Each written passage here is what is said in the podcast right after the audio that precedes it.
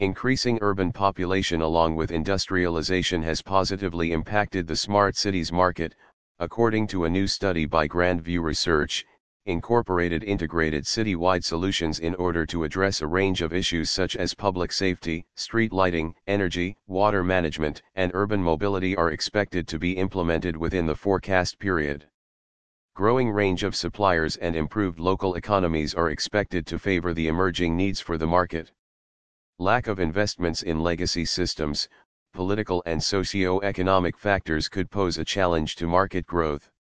Increasing need for electronic waste management due to proliferation of electronic components is a considerable opportunity for companies operating in the market.